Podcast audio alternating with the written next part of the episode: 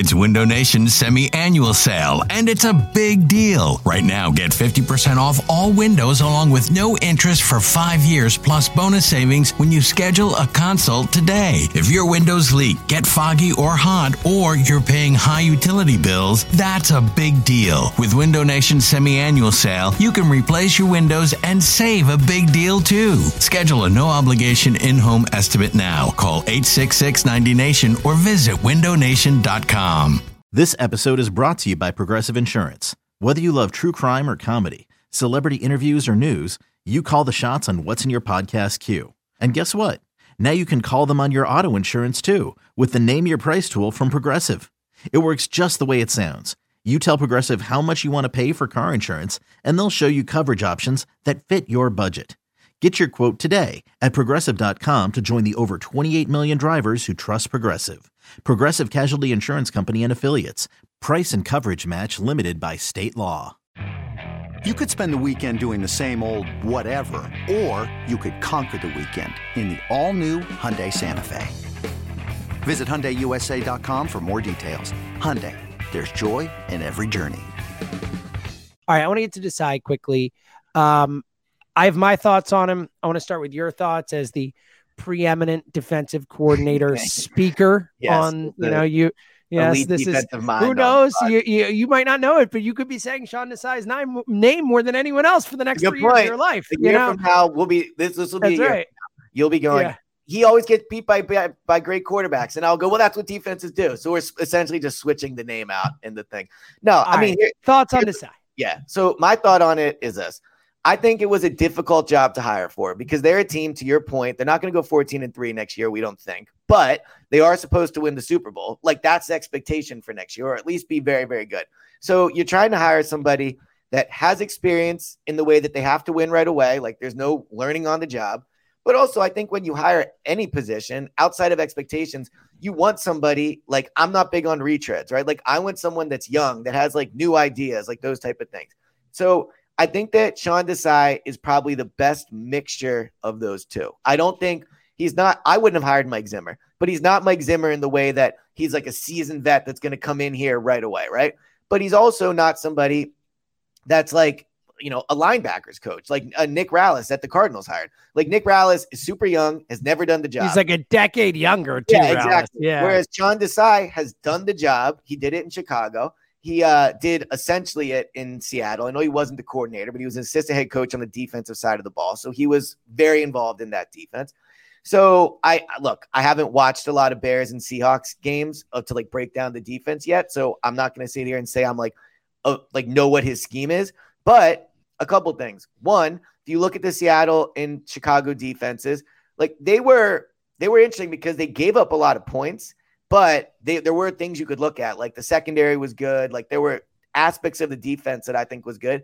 And they didn't have a ton of talent. Like, now this Eagles defense might not have a ton of talent next year. Well, that was something I was going to say when you were talking about like how attractive a job it is, to add in the fact that it's going from this unbelievably talented defense looking at, you know, you're going to take losses and you're going to have to develop young guys and all that stuff. Yeah. Well, they might, and we'll get into this with free agency. They might be playing young guys, right? But anyway. I mean, yeah, like play and develop. That's what I meant. Yeah, like, exactly, guys are gonna have, you're gonna have to play some young guys. Yeah. So my guess is, in terms of his scheme, just listening to Nick talk yesterday, I do not think that he's gonna come in here and be the scheme that people want. Like, I don't think he's going to come in, and I don't think Nick made it very clear. Nick said part of the reason they hired him was because he does a lot of the things we're doing already. And I'll say this though, like, I didn't like that answer from Nick. And I also didn't like it on the offensive side of the ball, where you're just like, on the offensive side of the ball, if I remember correctly, he said something. He's like, this is great. We're good. Well, he's also like, we're going to do things exactly the same way.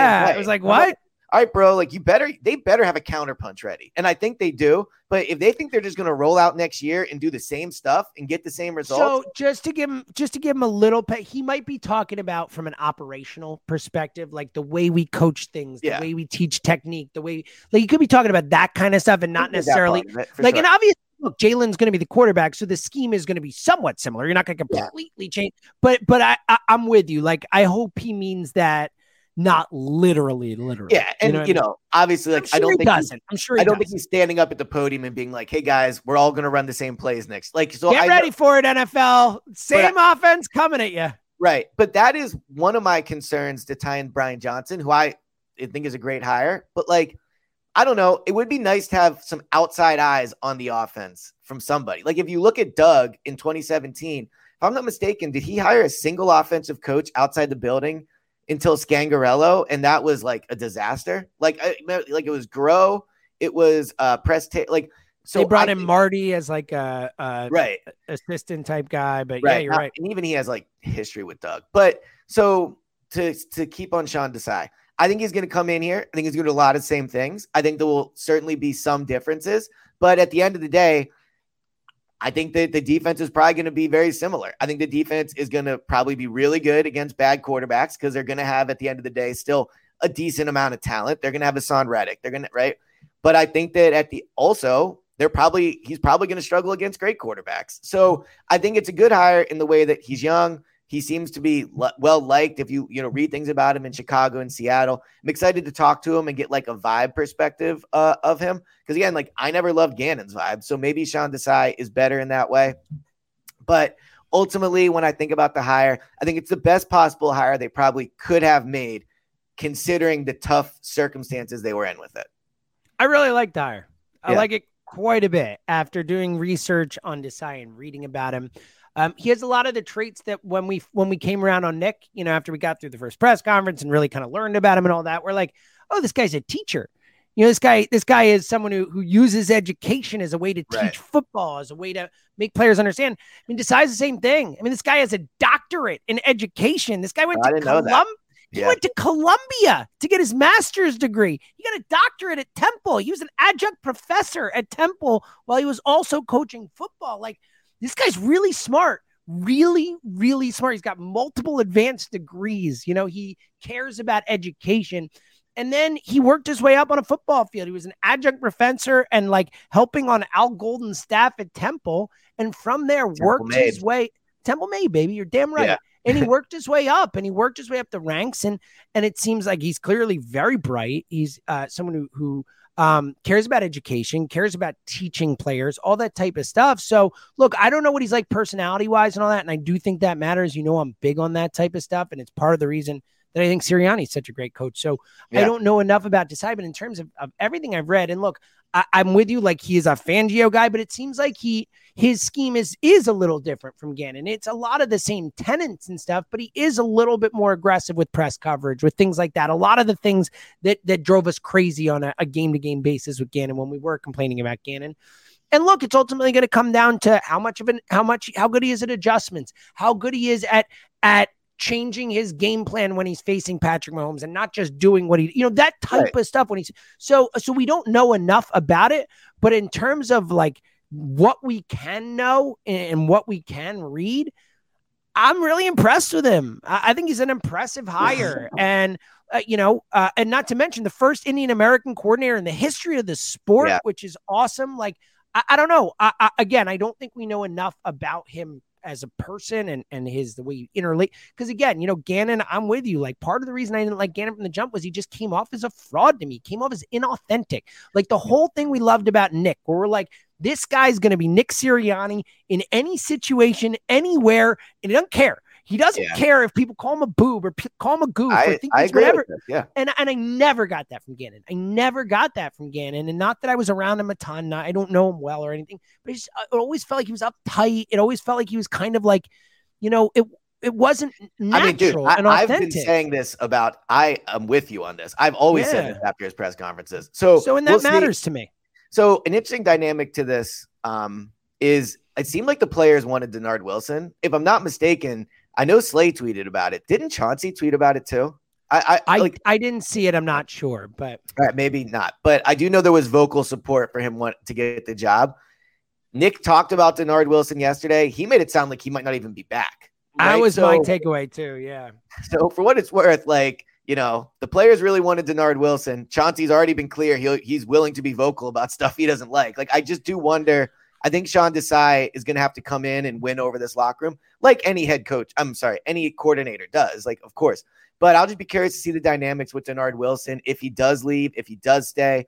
If I'm not mistaken, Nick even used the word like dynamic up there. So I wonder how Denard will feel about not getting the job. But no, look, I think everything you said, I'm more in on the hire than I was before you said. Like, I already liked the hire, but I didn't know the thing about his education.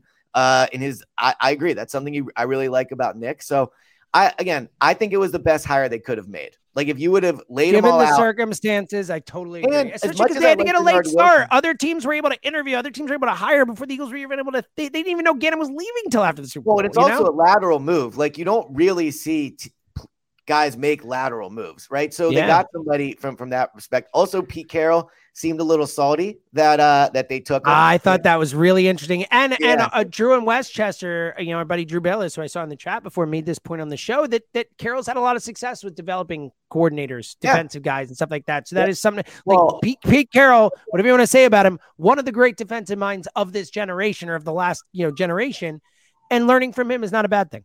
Yeah, well, good point in the chat. Speaking of the chat, Drew brings up that Nick won players over after a bunch of them wanted Deuce. So that's another good point. A similar situation. But ultimately, look, on a basic level, I don't want them hiring the coach because the players want him. I'm sorry. I agree with that. I appreciate it's important that the players are into the coach, but ultimately that can't be the reason you hire your defensive coordinator.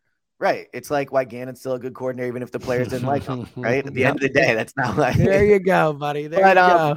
I do think like, and we can maybe talk about Brian Johnson. I don't know how much there is to say about him, but I do think what I like about Sean Desai as well, as opposed to promoting Denard Wilson, is the fresh eyes coming in, right? Like he might want to run similar schemes. And I think, look, Nick's the head coach. So I think Sean Desai will be the head coach of the defense, but ultimately Nick decides like the core of their defense in terms of like what they value, what they don't want to give up, those things. So I think there will be similarities, but it is a good thing to have a fresh set of eyes come in. Like at the end of the day, like I've been pretty vocal about the fact that I think being really good next year is going to be hard if it's the same exact guys, like all those things. So I do think a fresh set of eyes, a fresh kind of like breath of fresh air will be good for the defense.